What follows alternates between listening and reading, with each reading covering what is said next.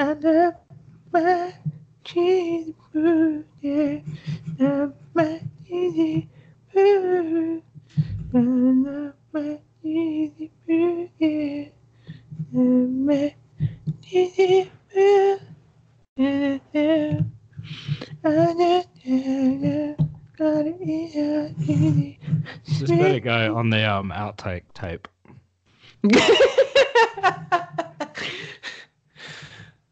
yeah, why not? I'll just add it as like the the cold open.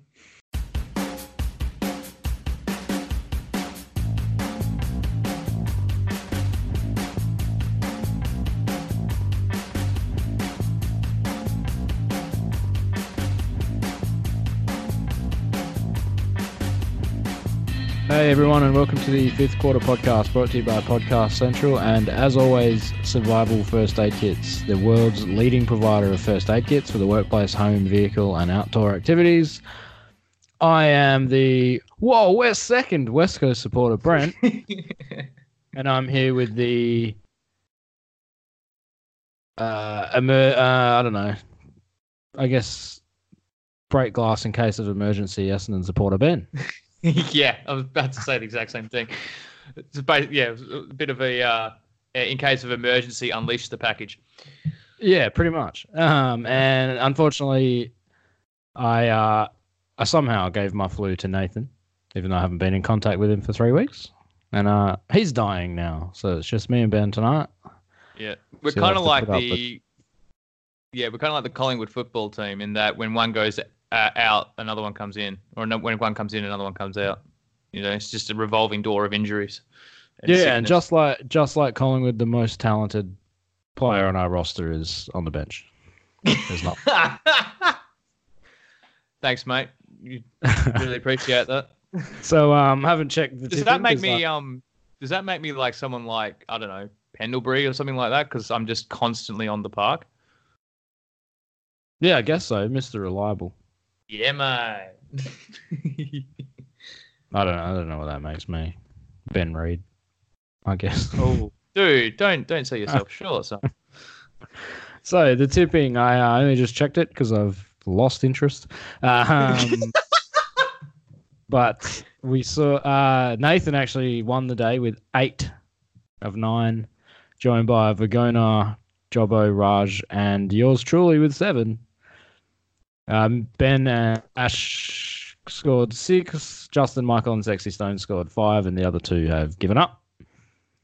Yep. So Vagona's gap has closed to one, just like the Geelong Footy Club. yep, yep. He's yep, on yep, yep. 105. Nathan's on 104. Ben 99. Raj is 98.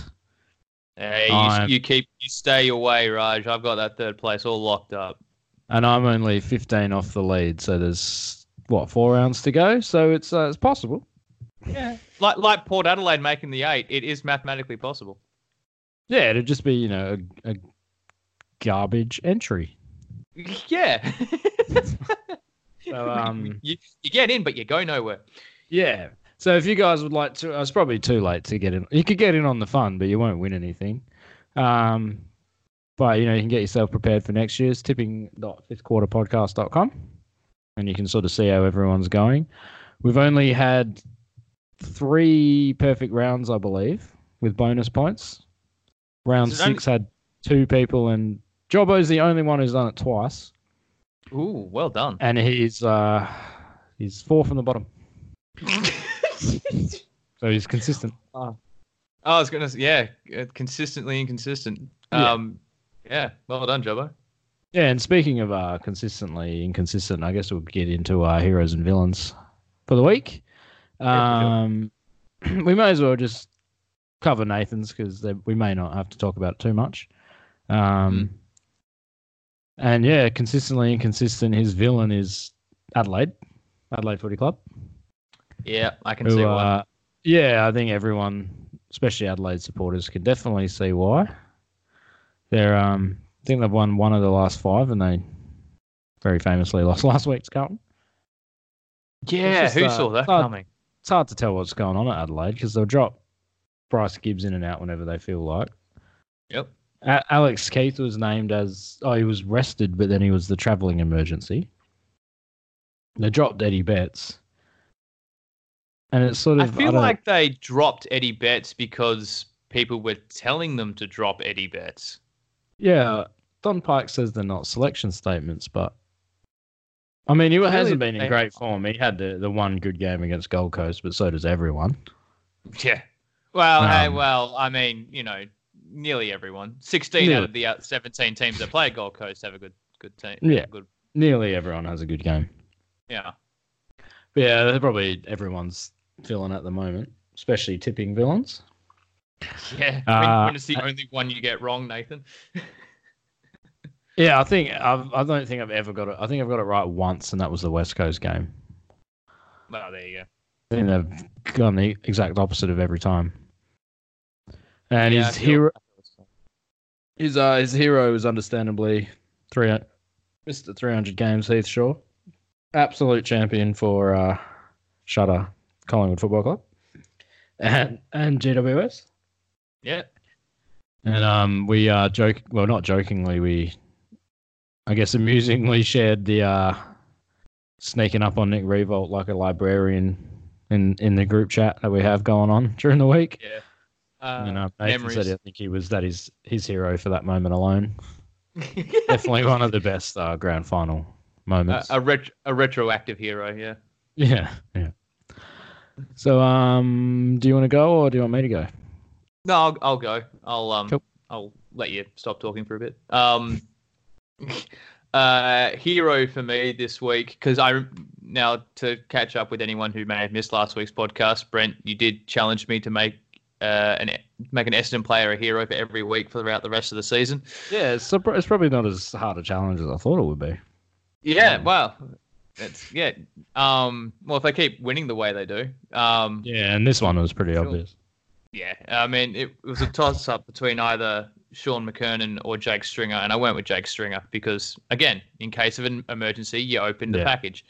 Yeah. Um, Seki's second half was absolutely outstanding, considering like after the game, which was like, yeah, he was pretty crook, crook as well um, throughout the week. I'm like, oh, dude just pulled a Michael Jordan. Excellent.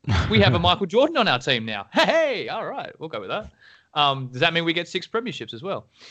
Um, yeah, just outstanding in the in the midfield um, and in for, like in the forward line. So kicks four goals too, um, and then and is and in amongst all that is in the center square and getting clearances like it's nobody's business.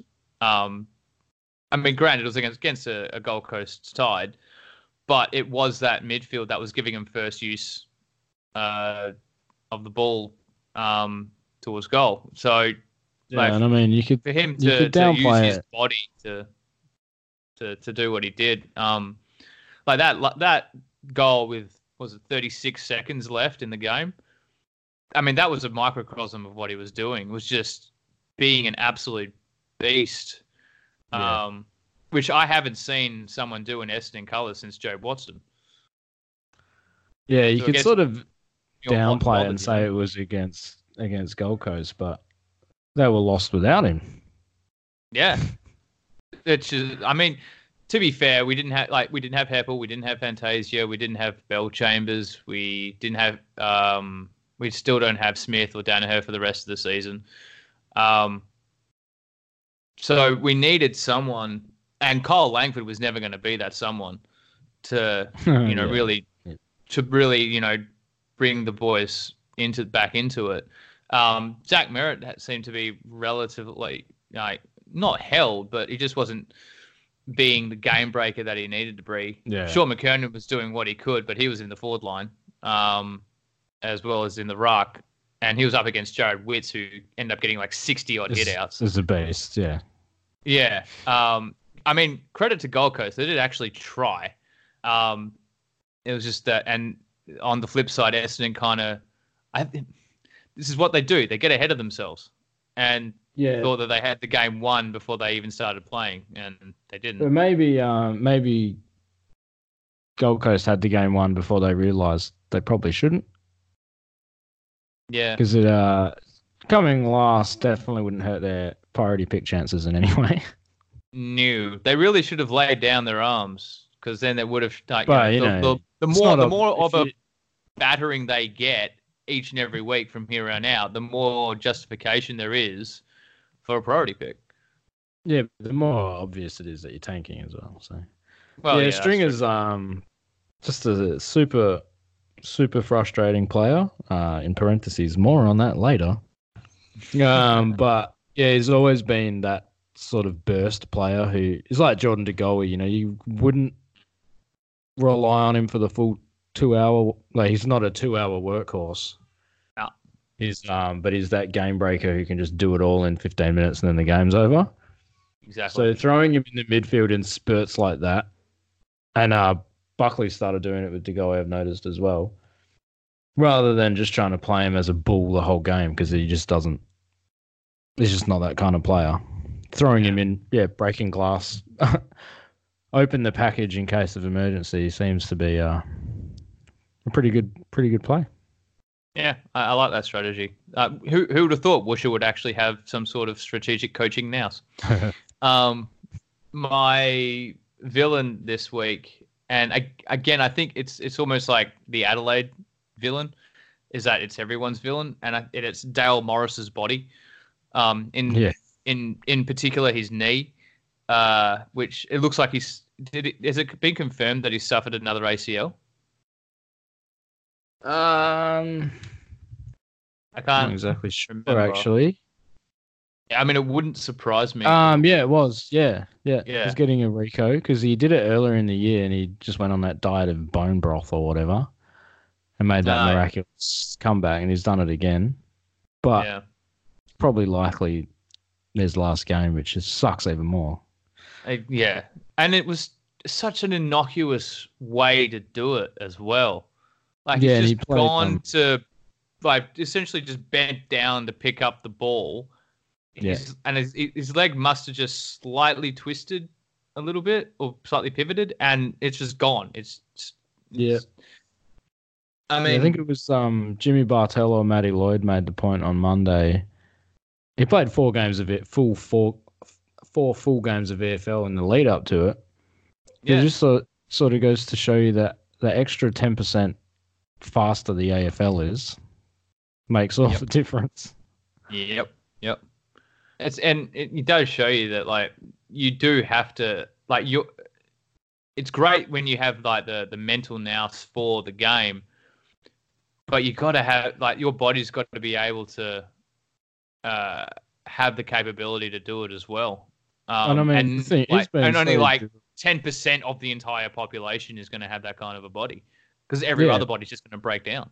yeah. What sucks is it's sort of been it's like Shaun Burgoyne been so durable over such a long period of time, Yeah, and then all of a sudden it's it's all over, you know. Yep. Yeah. But he's the I mean- six, so it's the the body like when you get older, um, or you young whippersnappers out there who are listening, as you get older, I mean, you you really start to feel it um, relatively quickly.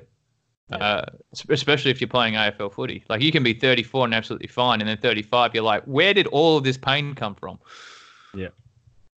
So, yeah, yeah, it's no one would have been happy with that. Saying that.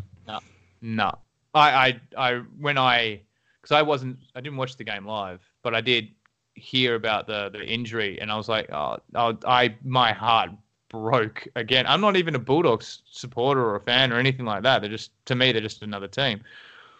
But I do have a massive soft spot for Dale Morris, and to see it happen again, it was just like, dude, no, why? Yeah, yeah. Along with like the majority of the population. Yep. Cool. Well, I'll get into uh, I'll get into my heroes and villains. I actually wanted to um share those stats with you that I prepared last week for my uh Clayton Oliver Yes. Dom Sheed showdown, just so you guys Yes. weren't. So you guys did rattle a few of them off, but I'd like to uh. So Oliver had he scored five coaches' votes for the game. In 105 minutes, he had 34 disposals, 20 contested.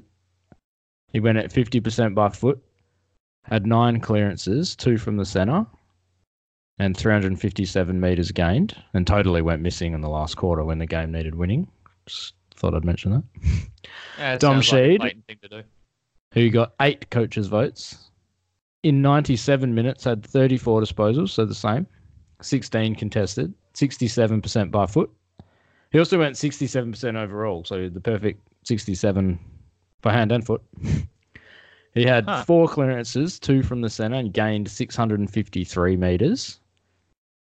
And a little bit of context to add to that Melbourne won the hit out count 56 to 21.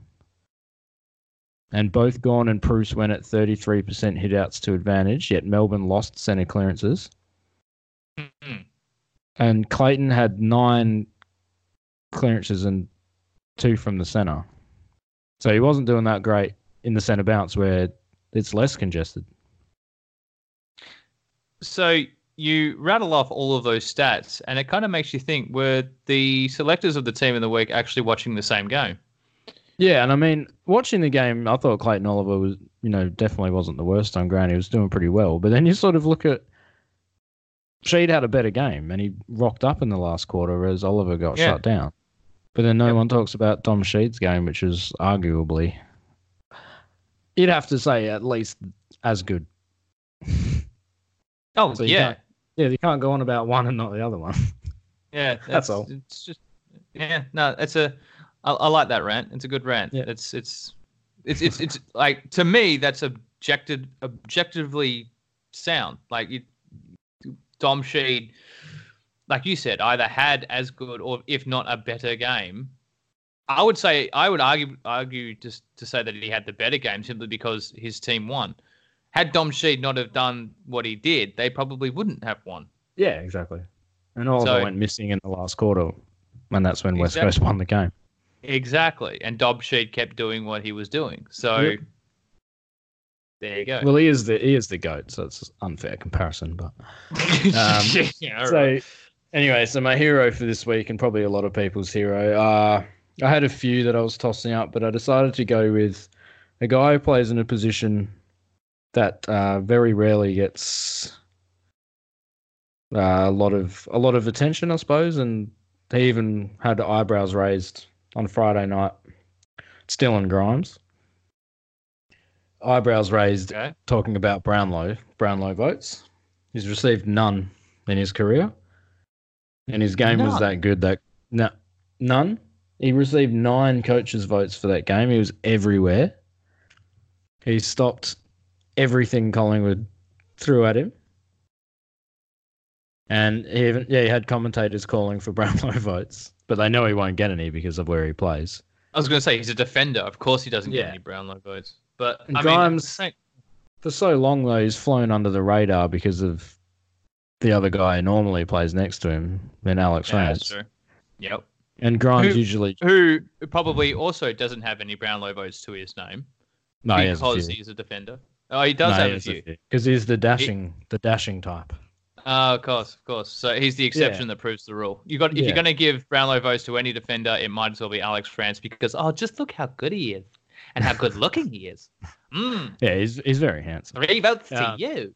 I don't know why I went so high pitched and feminine there. My apologies to anyone I offended, but you know. Um, yeah, because he flies, because he, plays second fiddle to Alex Rance. He normally has the shutdown job, job rather than the um, the key intercept and counter attack job. But Yep. for how much fuss everyone made at the start of the season about how you can't replace Alex Rance, well, one, they're fourth, and two, everyone's looking up and like, taking notice of Dylan Grimes now. So Yeah. one one soldier out, one soldier in. That's One soldier in. Yeah. Uh, it was funny because we like I remember at the very start of the season we were like, oh yeah, the whole one soldier out, one soldier in. But you know, this is Alex Rance and this is Richmond. You know, this is not just a soldier. He's you know more like a ge- he's a general, and ha- you can't replace a general with just another. Uh, you know, Yeah, a scrub or whatever, or something. yeah. like sort of- yeah, but no, apparently you can. or Apparently you just can't. or the other player just promotes themselves to general and yeah manages to Yeah. do the exact same thing. So survival of the fittest. Yeah, yeah. Yeah. So my villain for the week is um uh I guess um self-proclaimed in inverted commas Kate uh, freelance journalist Kate O'Halloran. I like how which, you said um, in our little thing meant that you know they were basically just a, Twitter moron. yeah. Yep. to So- put it politely, you just said It was it was a pretty minor story because who the hell is Kate O'Halloran? But I had um, never heard of her until you until you mentioned her. Yeah, I- neither- like, neither like, had I. Kato who? I, Yeah, I neither had I. Um, basically, she tried to call out Gary Lyon for um, calling Eleni. I don't know her last name. The everyone knows Eleni, the female field umpire. Uh, like Eleni Something. Galifianakis. I don't Yeah. know. Yeah, Eleni Galifianakis. She um, she's not she's not a great umpire, but none of them are. So hey, hey, that's sexist. You know. yeah, yeah, I know, yeah. Um, But they were Gary Lyon was questioning one of her decisions, and then he, he basically said, "But Eleni said this," and then Kate, what's her face, tried to make out that Gary said, "Oh, the lady." So called him out on Twitter, copped, cop, copped a hell of a lot of backlash. Some, a lot of undeserving because it's Twitter, and that's people go too far. I was gonna- Your But- social media, you know, Yeah. people go, she made an absolute moron of herself. Hmm. And um rightfully so Gary Lyon was pretty pissed off, but he was he also did say he was empathetic towards her at the some of the backlash she got was a bit unnecessary. But he basically summed it up perfectly saying this is just someone wanting to be outraged by something and it hasn't even happened anyway. So you you you mean there was there was there was a hint of outrage culture on social media? Shock, horror, gasp. Never would Yeah, have so- suspected. super minor, but you know, take this as a lesson, kids. Don't be an idiot. Yeah. Or Um, and, so- and at the same and at yeah, and at the same time, if you're going to uh you know, do something on social media, make sure that whatever it is you're going to do, that you're willing to suffer any consequences from it. Yeah, exactly. Like if you're gonna if you're gonna call out one of the most prominent football commentators in the game, make sure you can back it up, and you're able to to cop any backlash that may come your way. Well, I mean, you can criticize someone for saying something Right. they actually said. Of, But he of didn't even course say you it. are. Of course you are, but that's what I mean. Make sure you can back it up, back up your claims, back back back it up. Um, You got to back it up now. You got to back gotta it up. back it up. got to back, back- it up week in, week out. Yep. Back that fact up. Back that fact up, baby. No, I don't know. Not what I'm doing. Um, Yeah. Yeah. No, I'll take that. well, so yeah, mine, mine is pretty minor. But um, before we go any further, I thought I'd just um remind you all about our wonderful affiliate, Survival Emergency Solutions, and their amazing first aid kits. So, like we said earlier, they are the world's leading provider of first aid kits for the workplace, home, vehicle, and outdoor activities. So, just like the Essendon Bombers, when things aren't going your way, you can break it open in case of an emergency, and um, you you'll be right. Yeah, everything Um, will be absolutely fine. Nothing ever Yeah, happened. Yeah, they are after Jake Stringer the second most complete package in the world. And if you'd like to get in on some of that action, all you have to do is visit survivalfirstaidkits.net.au. Use the code fifth quarter at checkout to receive ten dollars off any order. And you can just uh, you can make one order and do another one, and then do another one, and you can just keep doing it. And another one. And, And another and one. And another one. another one. And just like Simon Goodwin, you'll get the same result every time, except success. Um, so that was my that was my shocking uh, ad read for survival. so I guess we'll move into um we'll, we'll we'll move past that and we'll move into um our our captivating questions. If I've been listening to the podcast, I've got the order correct. I think. Or are we doing our redraft first? Uh, no, we'll, we'll do the cap- cap- captivating questions first. I mean, it's it's a, the order kind of just fluctuates from week to week. I think it just doesn't Whatever matter. like the time, I think. Yeah, exactly. It's ver- like like the AFL admin. Oh, does this work? Sure, why not? Let's change it next week. Yeah, let's. Yeah, so Let- let's, let's have heroes and villains at the end of the podcast. Just Yeah, so for shits and giggles. unlike the um, the AFL administration, I, we come up. I come up with ideas all the time for the podcast, but I don't just implement them straight away. I, I'm going to wait till we've actually successfully completed a season, Yeah. and then and then look at it. Yeah. and then maybe. Yeah, we'll have a we'll have a bit of a, a team discussion, team meeting, you know, to, Yeah. to see if this will work, and then uh, maybe slowly implement it and just see if it works. But, Yeah, uh, that's it. yeah. Yeah. exactly. So um, have you got any for me, big fella? Uh, I, I do have one. Um, Yep. So you mentioned that you know Adelaide uh, uh, uh, are eighth, barely hanging on by a thread. Um,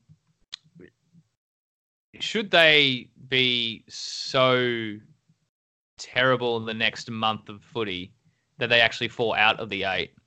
Who replaces them?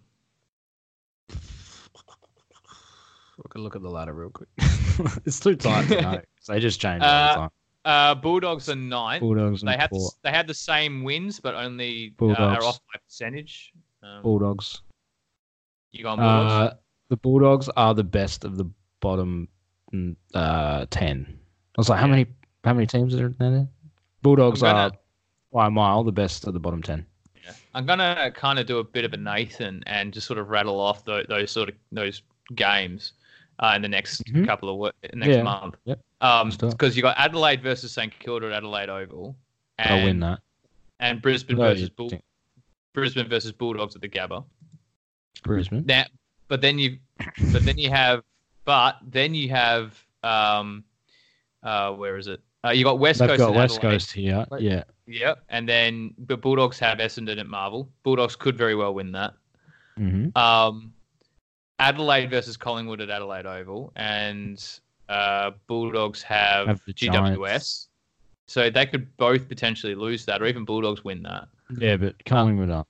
You know, or, or like they could both win that. They could both lose that. Who Yeah. knows? But here's the kicker: the very last round yeah, is Bulldogs versus Adelaide. It's Yeah. like they're whoever wins that could very well be in the eight. And if Bulldogs do actually make the eight, then all of a sudden that entire top eight becomes I- very scary. If the top eight finishes how it is, I don't fear Essendon or Adelaide deep in finals. I would fear I the Bulldogs. So hope you're wrong on at least one of them. I would fear the Bulldogs more, but we've seen them do it. That's why. Exactly. I would fear the Bulldogs. And they're playing and they're playing that kind of footy to warrant yeah. Yeah. They're, Yeah. they're playing that kind of to warrant that sort of uh, the, the the the ability to go deep into September. Yeah, that's it. Yeah. So I've got a couple, and I wish Nathan was here because I'd love to hear his answer. So if Nathan, if you listen to this podcast, um, If give give us your answer, and anyone else would want to answer. Um, not not so much my first. I've got two. Um, my second one, I'm super keen on hearing everyone's opinion. Might have to chuck it up on the website when we're done. By website, I mean uh, Facebook. But Yeah. so my first one, Simon Goodwin. How Okay. much of a how much of a pass does he get? Up to now, his coaching record is 31-31 ooh with finishes of ninth, fourth after finals. They finished fifth, but made a prelim. Yeah. And as it stands, they're seventeenth. They're absolutely dreadful at the moment, Mm, and their midfield is exposed because Gorner's not been super dominant. Mm. If they're no good again next year, do you? Because he's only been there. This is his third season. Yep. If they're no good again next year, do you play the long game like Richmond did with Dimma? Do you pull the plug early, or is it simply a matter of the personnel they have? I wouldn't have thought it's the personnel they have because they managed to make a prelim with the same personnel. Yeah, but their team is not not balanced because they've traded out key forwards for defenders, so they don't have any key forwards. Yeah, now. That's true. and that's their true. midfield is all the same player, yeah. and I think that's the issue. Yeah. Well, here's the thing: if they they would need to rectify that on the off season. If they don't, then there is some massive. Then it's a bit like the North Melbourne Brad Scott scenario. that they've they've gotten as good as they would ever get under that coach, and so now they need a new coach. Um, like you saw Yeah. with Rhyce Shaw, You just wouldn't want them They to take they managed nine to years get to a- figure it out. like No. North. exactly. Like so, I would, I'd probably go half that. Like go, yeah, four or five years. And if it's not if it's not working after that fifth year, then yeah, no, pull the plug, get a new coach in. Because if you look Um, at Ri- if you look at Richmond, Hardwick's I think in his tenth season he was there for seven years I think before they won a flag or eight. Yeah, Similar, but similar. you can sort of similar you sort of entry see- point. You can sort of see where they were building towards though, because they never actually made. They weren't like Melbourne. They never made a prelim. They yeah, but similar, they similar. were barely even making finals. similar entry point. It's just Goodwin was, uh, you know, was part of that. I guess you call it a changeover. So Roos did the the hard work at. I don't want to say the hard the hard work at the start, but they were truly truly dreadful. And Yeah. Goodwin inherited an actual team. So does he get less of a pass than Damien Hardwick because Melbourne were better when he took over, even though when he got there they were worse. I would think so because, like, from what I can from what I can tell, hard this Richmond team is all Hardwick's work. It's the hard work from Hardwick. So, um, whereas yeah, like you just said, Goodwin, to get that Yeah. team. yeah, but they got there, and so, sort of same with Collingwood and Buckley. Like, a, like Buckley took over from Mick from Mick Malthouse, but he Inherited a he wanted premiership to. Yeah, but they never.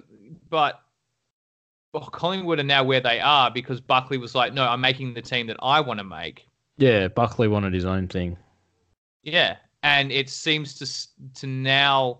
I mean, barring the last few weeks, obviously, but it. I mean, a lot of that can be cut down to injuries as well, but that's a whole other story. Yeah, I think they've only got 22 Um, fit players. 25. I think. Um, yeah, it's crazy. yeah, but I'm sure it will be 22 by the end of the by you know this time next week. Um, by the by the start of the weekend, it'll be 22. Yeah, yeah. Uh, so Buckley knew what was going to come as soon as he inherited that list. He was going to go, all right, I need, you know, I'm going to refresh all of this and make it my own, and so we can have even longer success. And now it's starting to pay dividends.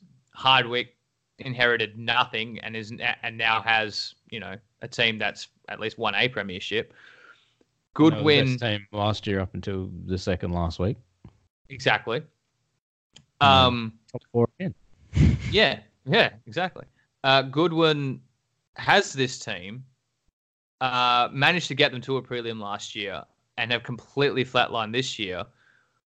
If the same thing happens again in uh, for another couple of years, then you'd have to say, well, no, you you're a, you- you've kind of dudded this Melbourne team. You like they are in a much better position than they were, you know, w- before Paul Roos got to them. But after Yeah. Paul Roos, but after Paul Roos did what he needed to do to make Melbourne a more competitive unit, they haven't really gotten anywhere else. They haven't taken any other extra steps. Like Yeah, clearly that prelim was just a fluke. So what? So you you and, and it's the coaches. Uh, the, you know, yes, you can talk about the recruiting agents and development coaches and all that, blah blah blah blah blah. But this- have it's the the- buy-in. Yeah, yeah, exactly. You've got it that the the buck stops with the senior coach. The Yeah, senior well, coach is it- the one who sort of orchestrates it all. He, you know, he's he's the conductor. So yeah, well, you look at um, Brendan Bolton and David Teague. Where I was criticising Carlton because I thought Carlton just weren't any good. They're still not good, but the way David Teague's turned that club around in what's he been seven weeks, he's already won more games than Brendan Bolton. Yep. Or he's very close to something around the same amount of games. I wouldn't. Well, Brendan Bolton won four games in two years, and David Teague's done that in less than two months. Yeah, and it's the same shit team. Yeah. Or was it like? Th- wasn't it three three games in two years or something stupid like that? Three wins in thirty-four games or something. Yeah, Yeah. terrible. Yeah. So, Yeah. No, I, Yeah, I would I say think- I'd say it's yeah, worth give- being. I'd say it's you give him a pass. He's only been there for not even three years yet, yeah, and they maybe Dimma hap- happened with Richmond. They finished fifth, and then they um. Remember that season where they were like they finished thirteenth, but they were right down the bottom, and they saved all their winning to the end. yeah. But then they won the flag next year. Yep. So it was a. But that was it. They they they actually started winning games at the tail end of the year, which made you think, okay, there is a bit of light at the end of the tunnel because if they Yeah. do this, uh, yes, they won't make finals this year, but that you can start to see that buy-in. You can start to see that chemistry. You can start to see the game plan really forming and beating the teams that they Yeah. should be should have been beating earlier on in the year. If they can continue that on next year, then they really are, you know, a, a strong team. And look what happened. They won a premiership. Yeah, and Damien So- Hardwick did put a lot of that down to they he felt they weren't comfortable. They spent so long being, you know, terrible Yeah. that they couldn't deal with the expectation. So then when it was oh the season's over, all of a sudden they started winning because Yeah. yeah. there was no And- pressure on them to win. Yeah, but you're not you're not you're still not even seeing that with Melbourne. Like they're No, not they're making just- finals, not whatsoever. But No. they're still not with even with that weight of expectation off of Melbourne's shoulders because they clearly can't win with expectation. Um, even with They're that winning, gone, yeah. they're still not winning. So something's mean- amiss. And they they played well against West Coast and lost. That's sort of the rut that they're in when you can go, oh, you know, Melbourne were, Melbourne were pretty good against West Coast, but they lost. Yeah. Whereas last It's- year, a pretty a pretty good Melbourne was they would lose, Yeah, but you wouldn't say it was a good a good Melbourne or a pretty good Melbourne is probably good enough to win. Yeah. But- there it will be very interesting to see what happens next year because we last year it was you know it was Brisbane who were really really good but couldn't get the wins and this Yeah, and they were the best 0 9 team we've ever seen, and exactly and in the now they're in the top four now they're top Yeah. four so ne- next year is is a bit of a make and break for Goodwin if he can yeah, I think so. rec- re- Oh yeah. If they can rewrite the ship, then yeah, they're back in the eight, and you know everything's Yeah. flying smoothly, and we're not going to have this discussion about Goodwin again. If the same thing, ha- if the sa- if we're back where we were this time, like They're this time last year, are. next year, yeah, yeah. then yeah, then questions need to be asked, and yeah, exactly. Yeah, we could. So um, I've been drooling over this question. I've thought about it probably three weeks into the into the podcast, Yeah, right. but I've held off. I've held off. Um, but you, you, you um, just can't you can't hold off anymore. You, you, you can't can't, contain it. It just needs to yeah. explode out to the onto the recording.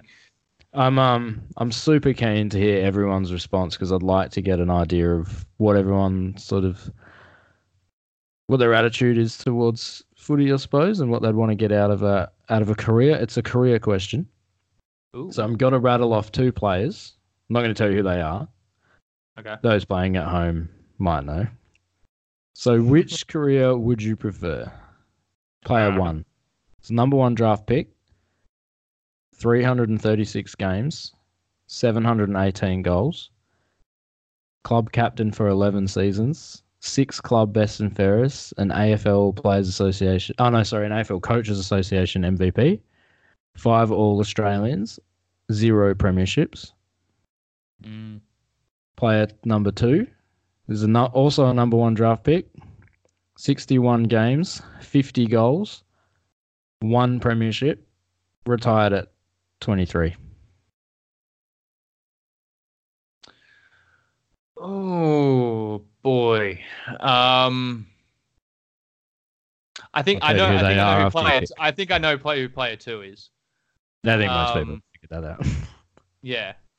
And if it is who I think it is, uh I mean apart from the off field stuff that he had to go through, I probably wouldn't mind like it, the, the key for me is premiership. You Yep. play the game to win premierships. yep. and you can have you can be the most incredible player of all time, like Gary Ablett, the sen- Gary Ablett senior. Yeah.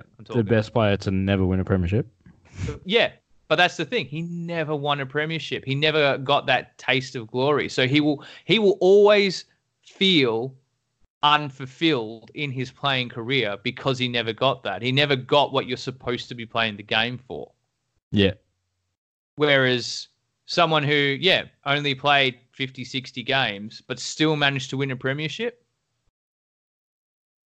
And had So his career honest- cut short cruelly. I know. And that was and that was not anything that he could control. Yep. um, which is which is why I say that that, is a caveat that barring the off-field stuff, if I didn't have to go, if, if I couldn't didn't have to go through the off-field drama No, that, that is had to that go is. through, So that yeah, is, Yep. dang, um, It's the exact. So that number that's, two, that Ben's is- figured it out. It's Tom. Boyd. Yeah. So would you rather have had Tom Boyd's career? The other player is Nick Riewoldt, oh, one of probably in the top five best players to not win a premiership. yeah, oh yeah. The And you just look at- Look at what he did: 718 goals. He captained his club for 11 years. He won best and fairest six times, five All Australians, and he also holds the AFL record for most marks in a se- uh, most marks ever. Honestly, I'm still going to go Tom Boyd. I think I'm still going to go Tom Boyd because not only did Nick Riewoldt never taste Premiership glory, he got as He close what? as anyone was ever going to get without tasting Premiership glory. Yeah. A drawn grand final And two And then- losses. and like and then lost in the replay. And then lost to come up before. against Geelong and they lost by what? A kick? They lost the maybe- year before. Yeah, by not much. And then there Yeah. was the draw, Collingwood, Yeah. and then flogged. he was yeah that was as close as anyone was ever going to get and not win a and not win a premiership Yeah. so so i again i don't know nick riewoldt's mindset but i would assume that he would never feel fulfilled in his prem in his career whereas tom boyd i do wonder that if he hadn't have won that premiership whether he would have been okay to say to walk away from the game at age 23 still Would you would I you think- feel I think- fulfilled having played, having won that premiership, but never really getting the most out of yourself? I guess because you didn't have the greatest career on field. I obviously had a terrible career off field. No, you wouldn't. But this is the thing: it's not an individual game; it's a team game. So knowing that I won a premiership with with the boys that I played with, that I played alongside, for me that holds me in good stead. Yep. For me, that says I did what most people who play this game can do not ever do. And I managed And to do it arguably before, and I managed to do it before I turned 23. And arguably, his team probably wouldn't have won that won it without him. without him. Yeah. Exactly. I I can I would be able to hold my head up high with that. Yeah, Yeah, I sort of just makes you feel for Nick even more because I would probably rather bow out at 23 with the premiership Because then you and you know a, a pretty pretty healthy bank account. exactly. You've got a healthy bank account. Your body isn't banged up after ten to fifteen Yeah, it's years just- of playing the It's just mental either. health. Yeah, Exactly, and that can Which be uh, that can be worse. you're living in the day and age now where this is this that is as treatable as it has ever been. Yes, we've still got a lot of progress to do, but Also, a lot easier to deal with when you're not the number one draft pick. Exactly, and you're not, you know, yeah, you're not playing the game for a team based in Melbourne, so you're being scrutinized every week by everyone who is surra- Yeah. who is in the city. You know, And So- by a mile the best player in his draft class when he was drafted. exactly. Um. So yeah, no, I would, I would, as much as yeah, it's a, it's a career that was tragically cut, Cut short, short. because of mel- mental health reasons. I would still feel fulfilled in that career simply because, yeah, I, I won the Achieved ultimate what he wanted to, reason- yeah. yeah, I, I, I, I, yeah, I achieved exactly what I everyone strives to achieve, um, but no, but like a fraction of percentage ever do. Yeah. And and as well to do it for a team that hadn't won one in 50, 60 odd years. Yeah. Yeah. I mean, it doesn't matter what anyone else says. You are going to be considered one of the greats for that footy team, by that footy team. Yep. We'll go down in history as one of. I don't. It was a twenty. Oh, there wouldn't have been. Would have been eighteen or nineteen players when they won the first one. Exactly. So we'll go down as one of forty players that have won a flag for Bulldogs. Yep. Yep. So yeah, guys, that was something I was keen to hear from Ben and Nathan. So hopefully Nathan listens to the podcast and gives us his answer. Uh, if you guys want to weigh in, we'll probably chuck up the question on the Facebook page because I'm keen to see if it's sort of a matter of leaving behind a massive individual legacy or leaving behind not much at all but winning a flag. That was an that was a fantastic like that was the captivating of captivating questions. My initial question that I thought of, my initial uh, player I thought of was Bob Murphy versus Tom Boyd. oh, So would you rather oh, be the captain of a team that won a premiership but you didn't play in it? oh, I, no, that's a, 'cause- no, that's a question for another day. I mean, to be honest, that's a very easy question to uh, answer because I would like, I love Bob Murphy. Like, he is such a Yeah. great personality and just all round good person. But to f- have to feel what he felt when Bulldogs actually won the premiership without him, he seems so selfless that he was going to be that happy anyway. yeah, that I mean that is true. That is true. Still, Who knows, though? I, He's one of a I don't. kind. yeah, I, I don't know if I'd be able to do what he did, like, like or, or be Yeah. like um, have the same emotion that he did on that day. yeah. yeah, Cool. So that was captivating. incredibly. so I guess it moves us on to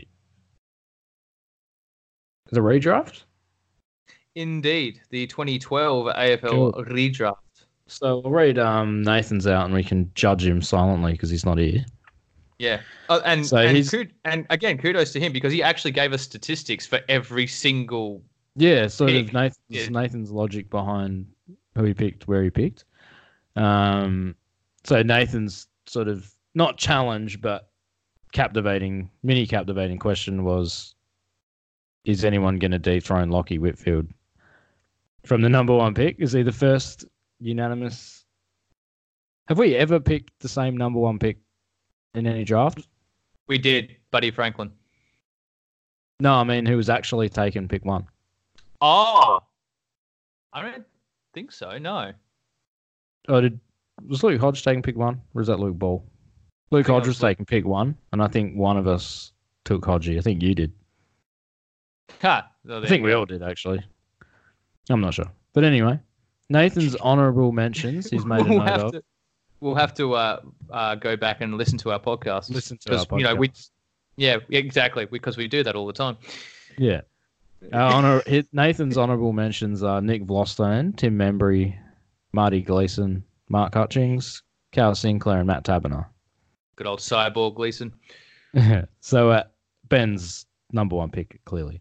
Uh, so pick 10, he's gone um, Dane Rampe, 154 games. He's kicked six goals from a back pocket. That's All bad. Australian 2016 Swans captain and goalpost climber extraordinaire. Uh, yeah, Uh, thank you for reminding me about that. Number nine is taken the Giants. Zach Williams, 90 games, 22 goals. Uh, he's a defen- uh, Nathan Scott is a defender who can win his own ball in the middle. So yeah, he's sort of he plays as a defender, but he's more like a utility sort of. yeah, They throw him around wherever they need him, but he's been a huge part of that orange tsunami, yeah, especially sure. when Nathan Wilson was there. yeah, Uh, He's got another captain at number eight. There's a lot of captains in here. Ollie Wines, Hmm. 135 games, 61 goals. Absolute bull in the middle. Probably not his best Indeed. season this year, but since since he's been in the competition, he's been a very, very good and Yeah. reliable player. Isn't it Uh, his first season this year as co-captain? I guess you'd call it.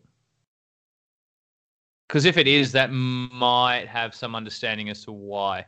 Also, the fact that he I got believe so. injured pre-season, but he? via a um, uh, uh, uh, what do you call it? um, jet skiing accident. jet I think skiing it was. mishap, So his yeah. his yeah his preseason was sort of you know interrupted, so that he was Yeah. never going to have the consistent season that he, Yeah, he could have exactly. had. I think this is first or second season as co-captain. I don't remember. Yeah. Oh, I think it might be his second. So I figured that you know if you're going to be no longer the skipper anymore. uh not to my knowledge, no. I think it's- showing my Port Adelaide knowledge. I'm fairly sure it's um it's Ollie Wines and someone else. Jo- Tommy Jonas or someone random. Probably. That sounds like a Uh, Port Adelaide thing to do. Pick seven, we've got Jack Viney. Um, 115 games, 31 goals. Perfect, succinct description. Strong captain, but injury hit. Because he's so strong. He, he hits them himself. Yep. he, he causes his own injuries half the time. Yep. One of the toughest players going around at the moment in a league that, well, it lacks tough players because it's hard to be that kind of tough anymore. hmm um, which is fair because you got to be safe. But it's uh, commendable when you um, bump someone and then knock yourself out because you're too tough for your own good, like you did last week. um, Big six, Lachie Hunter, 118 games, 58 goals, 2016 Premiership. hmm Pick five, he's got Jakey Stringer, 124 games, 219 goals, three times Dogs leading goal kicker. He led the Essendon goal kicking last year. Uh, Um, yeah, well, that was last year was wasn't year. before. in- Nope. Uh, 2015 All Australian and 2016 Premiership player. Yep. Number four, he's got Jake Lloyd, 130 games, 28 goals as a defender, and um, was it he? Oh, that was the other Lloyd who famously kicked the goal after the siren to beat the Swans. Sam Lloyd. Too many Yeah, was Sam Lloyd for yeah, there was Sam Lloyd for for Richmond. Yeah, he beat the Swans after the sign. Uh, Yeah. Number three, Jack Macrae, 131 games, 31 goals, 2016 Premiership, 33 disposals, and he had an epic critical goal. Definitely in the top three that probably should have won the uh, Norm Smith, and none of them were Jason Johannisen, but we'll, we'll move on. I'm never going to move on, but we'll move on for now. uh, we got Brodie Grundy at number two, 126 games, 42 goals. He was the All Australian ruckman, one of the All Australian ruckman last year, and he's arguably the best ruckman in the comp now. Yeah, yeah. And um, Nathan has not been able to dethrone Lachie Whitfield at pick one. So he's played 120 games. He's played 50. He's played 120 games. He's kicked 51 goals. He was All Australian last year, and um, Nathan describes him as the new age Shaun Burgoyne, Mister Fix It. I like how he's the new age new age Shaun Burgoyne while Shaun Burgoyne is still playing. Still playing. Yeah, that's how long Yeah. Shaun has been playing. What did I say? We should do a draft from the 90s because Shaun Burgoyne's the only one still playing. yeah. Although he was drafted in 2000, so it's close. Oh, that is awfully close. He's off Yeah, by I know. twelve months. He's still the only one playing from that draft. Yeah. Was That was that was years ago. when I think I think that was when Dustin Fletcher was in his thirties when Shaun Burgoyne got drafted. He was, he was in his prime. Exactly. Yeah. So, um, do you want to go or me? Uh, no, I'll go. Um, Yeah. I'll make notes. We can compare with Nathan as well at the end. Yeah, for sure. So I've gone a little bit different um, with my picks. Uh, pick 10, I actually started with Lachie Hunter. Um, and pick, I'm kind of just going to speed through these Um because a lot of what Nate said sort of falls through. Yeah. Pick nine, I went with, I actually went with Jack Macrae. Um, so a couple of Bulldogs at the start. Pick eight, I went with Mark Hutchings, um, because I like I I rate defenders more than any other position, and that's probably because I was a defender in my junior days. So uh, I I like to give him some loving. Um, so with that said, pick seven, I went with Nick Vlastuin as well. Um, very good intercept marker. Um, big key for the why they won the 2017 Premiership. I Um, think the big, picks- the big ginger beard sort of scares everyone away as well. Well, Well, he doesn't yeah, anymore, but he did when they won the flag. He needs to grow it back. Then Yeah. for sure. Um, pick six, I went with the Bull and Jack Viney. Um, pick five, I went with Dane Rampe. Now this is where I get controversial. Pick, pick four, I went with Lachie Whitfield. Um, pick above him, pick three in Joey Jojo Daniher. Think Uh, that's controversial to anyone who's listened to this podcast. three episodes. Nah. Uh, um, but I didn't have him at pick. I didn't have him any higher because of the inju- because of his injuries. Um, so get on the park, Joe. Uh, and to the m- medical staff at Essendon, could you not rush him next time, please? Um, pick two, I went with Brodie Grundy because he's just so dominant, and it's more and he's dominant for more than a season. Um, unlike the other ru- dominant ruckman that we've seen in like Gawn and Goldstein and all that. Um, but pick one, uh, and it's there's no bias whatsoever. Yeah, I've gone with- not. I've gone with the package. I have gone with the package. I'm I was wondering that what package. order you were going to have Daniher and um, Stringer in. I knew num- one of them would be number one. But ugh, I like to argue, but I'm not going to. oh, really? Oh, I thought I thought you want to argue this one. Um, He's played. He's No. played one good season. and it's for Essendon. Uh, 2015, and then he was shit in the Premiership year. It's he's he's doing he's doing actually And doing he's- really well this year. He's doing incredibly well this year. Is yeah, it's been sort of the same as Essendon. Sort of comes in waves.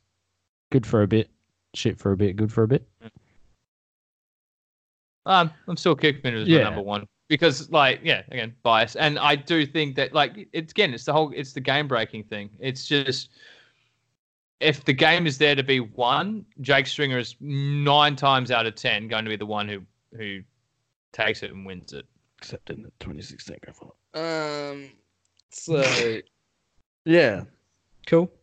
Well, I've I've I've noticed when it comes to grand finals that it tends to be the players who uh, are your um they're not they're not going to be the elite players. I mean, apart from Dusty Martin, your top shelf players tend like when it's the grand final on either team tend to sort of balance each other out, and it tends to be what your depth is like that ends up winning out in the end.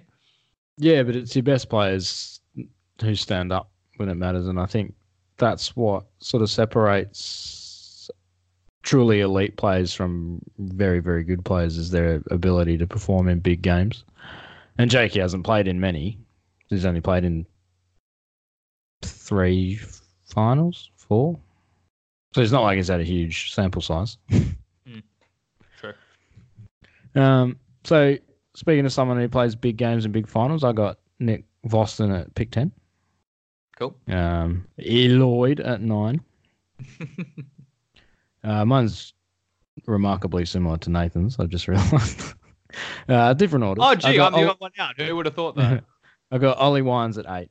Because there's no West Coast. Oh, there's Hutchings, but you know, I couldn't couldn't quite fit him in at number one. So uh, I got almost said Todd Jack Viney at seven. Um, I've actually gone one needed you guys Adams, Tommy Clurey from Port Adelaide at six. Um, Alright. to me, one of the best small defenders in the game for his size. So I like to sort of compare players pound for pound. Um, that's how I get away with my Allen Iverson argument anyway. If he was six foot six, he would have been the best player anyone ever saw, but he was only six foot. Um, I got Lockie So Hunter at pick. Okay. I was going to say, so you know, what we blame his parents for how good he Yes. wasn't. Damn Okay. genetics. Yep. Uh, we've got Lock, yeah, Lachie Hunter at pick five. I've taken uh, the man Dane Rampe at pick four.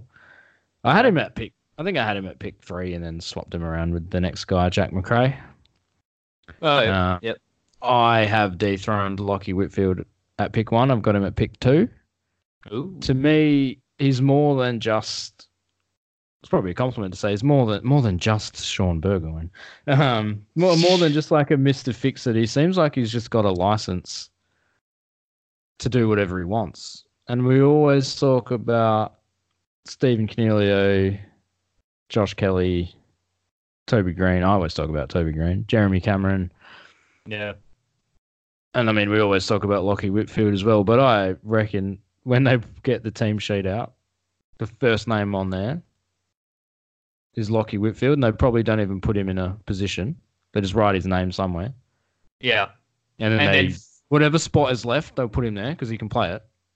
Yeah, that makes sense. And I reckon he's probably the best decision maker in the game and definitely one of the best kicks in the game. And you can see him, he just runs all day. So those PEDs that he took five years ago, they've worked because he's very, very, very, very good. And I've got um my man Brodie Grundy at pick one because I cannot go past a ruckman and that is that good. yeah. I nearly You had look him at at the pick, numbers that he throws I nearly had him at pick one, but couldn't. I I had to have Jake Stringer at number one. I just could. You- You just look at the numbers that he throws up, and they're Dean Cox numbers. Yeah. And I'd I'd I'd take Dean Cox before I'd take Brodie Grundy, but he did it for a very long time. I was going to say. I mean, to be fair, Dean Cox has had a much larger career sample size than Brodie Grundy has at Yeah. this moment in time. So But sort give of, you give it at- another ten years, and we'll see what what happens there. But yeah. Brodie Grundy is just adds that element in the midfield that a lot of ruckmen don't. Yep. He's essentially the extra midfielder. He's probably one of their best midfielders at the moment. I think he leads them in clearances. Um, so yeah, it was uh, it was hard between Whitfield and Grundy, but I had to go with the guy that makes midfielders better. Brodie Grundy is essentially a non-injured Nic Naitanui. Yeah, yep, pretty much. Yeah. Without the uh, what Adam Simpson calls Nick Nat intensity. Yeah, yeah, that is true. Yeah. I wonder if it's that I in- think I think he said there's intensity and then there's Nick intensity. I do wonder if it's if it's that intensity that gets him injured so many times. Yeah, well, I mean, he's only had the well, he had the two knees, and then because they play Now on Syndesmosis Stadium, uh, sort of unavoidable at this point. But he was- I'd say, relatively healthy, but he's always had injuries of some sort. I don't think he's ever finished a season or completed a season without an injury of some sort, but I don't think most players have. Um, True. well, yeah, there's our redraft. We've successfully dethroned the king. And um, only Nathan took him at pick one. So Saucy uh, agrees with you on that one. Because I think Sauce was the boss at the time. And I guess that means we have guess we have to pick another draft now. Um, Uh, yeah, and considering it's been me and Nathan the last couple of weeks because you weren't here, uh, Yeah. I believe you should be the the picker. so what have we done? 2012? 20 did we do 2013? Uh, good question. Let us find out. Um, I believe we did. Yes, it was Tom Boyd, So- Josh Kelly, Jack yeah. Billings. Yeah, Nathan yeah, no, we did. Done that. Um, Could do 2014. ah, let's go 1999. Oh, we're going into the 90s. Yeah. Uh, yeah. Hey. Well, maybe, or should we? We we talked about if we were gonna do that next year when we run out of drafts. Well, let's let's let's not Or- be let's not let's not be AFL. Let's not be to hasty. a T. Yeah. Yeah. All right, let's go 2000. We'll stay in 2000. All right. Yeah. No, I'll I'll take 2000. Um, All right. It is a juicy draft. So uh, Nick Riewoldt and Justin Koschitzke went pick one and two. I know which one of those two I'd be picking. I think it's going to be looking at this. It's going to be a pretty similar pick one. Uh, we got Alan Didak pick three. Make my way through Daniel Motlop, Shaun Burgoyne, um, Ash McGrath, Scotty Thompson. All right. Hey, your fave. Daniel Actually- Kerr. Kane yeah, Daniel Kerr. I did not Three- know Scott Thompson played for Melbourne till just now. Daniel Kerr, Kane Cornes, the petri dish himself. Ah, Teddy Ted Richards. Richards. Yeah, Sav Can't Rocket. Oh no, that you Can't can't count count Sav. Sav. Sorry, my bad. My bad. Adam McPhee, Nathan's pick Yeah. one for sure. McPhee. Uh, ben will have Cr- Jordan Bannister at pick two, maybe. Daniel Cross for the doggies. Oh, hey, Dominic Hayden Skipworth. Interestingly, yeah, Dom Cassisi, port captain. Amon Buchanan. Buchanan. Graham Johncock, Chris Newman. Chris Newman. Yeah. Oh, totally missed that. He's gone in Yeah. there. Ooh, Mark Bullen. Yeah. Graham Johncock. Yeah, and then we work our way through the uh, rookie draft, and there's Nathan Lovett Murray, Damien Peverill, Paul Chambers. Max Rooke. Are you talking the Uh, preseason draft or the, rookie, draft? David Yeah, no. Paul, yeah, Paul Chambers in the rookie draft. Ian Pre- Ian Prendergast. Not a not a huge. No, no, I don't think standouts. Holy crap! How did they slip to the rookie draft? Dar- Darren Jolly. Darren. Oh yeah. Yeah. Well, I didn't know he played for Melbourne either. Melbourne got everyone in that draft. And yet they were still relatively terrible. Oh, uh, Roger Hayden was in there as well. Yeah, right. So Hey, David Teague. yeah, yeah. Shane Wakelin as well went in the normal draft. I think we totally missed him. So it's kind of juicy. Uh, Mark Williams. Forgot about Mark Williams. Oh, yeah, yeah, The shotgun. yeah. yeah. So, I mean, I've got a pretty good idea what my top five looks like. yeah, same. um, It's probably different Right. to yours. yeah, well, surely you've got um, James Davies. Pick one. Yeah, sure. I know exactly who that is. They they did a good job in that draft, didn't they? Ted Richards, James Who they then ended Sam, up training to Sydney. yeah, Sam Hunt, Jordan Bannister, Mark Bullen, Michael Davis. Pass.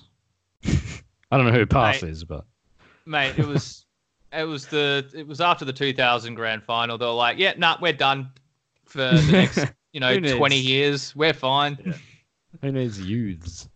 Yeah, exactly. What develop? Cool. Like what? Um, what was it? Development and you know, continual su- uh, success. Nah, mate, we've won it. Yeah. It's fine. Yep. We could, uh, I guess that brings us to an end. We successfully rambled uh, for long enough. Oh yes, we did. Uh, Tune in to the next episode, which will be going probably go go to air slightly later than this one, but you can listen to it at your leisure. It's cool, no pressure. Uh, we will go over our previews for the next round. We are very very much on like Donkey Kong. Now we're in the pointy end, Mm-hmm. and um, Mhm. we'll play everyone's second favorite game Brave or Stupid. First favorite game is very obviously AFL Evolution. Oh, I was going to say Uh, tennis. Oh yeah, yeah. Tennis pretty Yeah. close. Yeah. But only on PS4. Uh, so we'll see you on the other side of this quick silence, I guess. Yeah. Bye. Wha- Whatever, however long the silence you want to be. Enjoy the footy. Yeah. Enjoy the footy.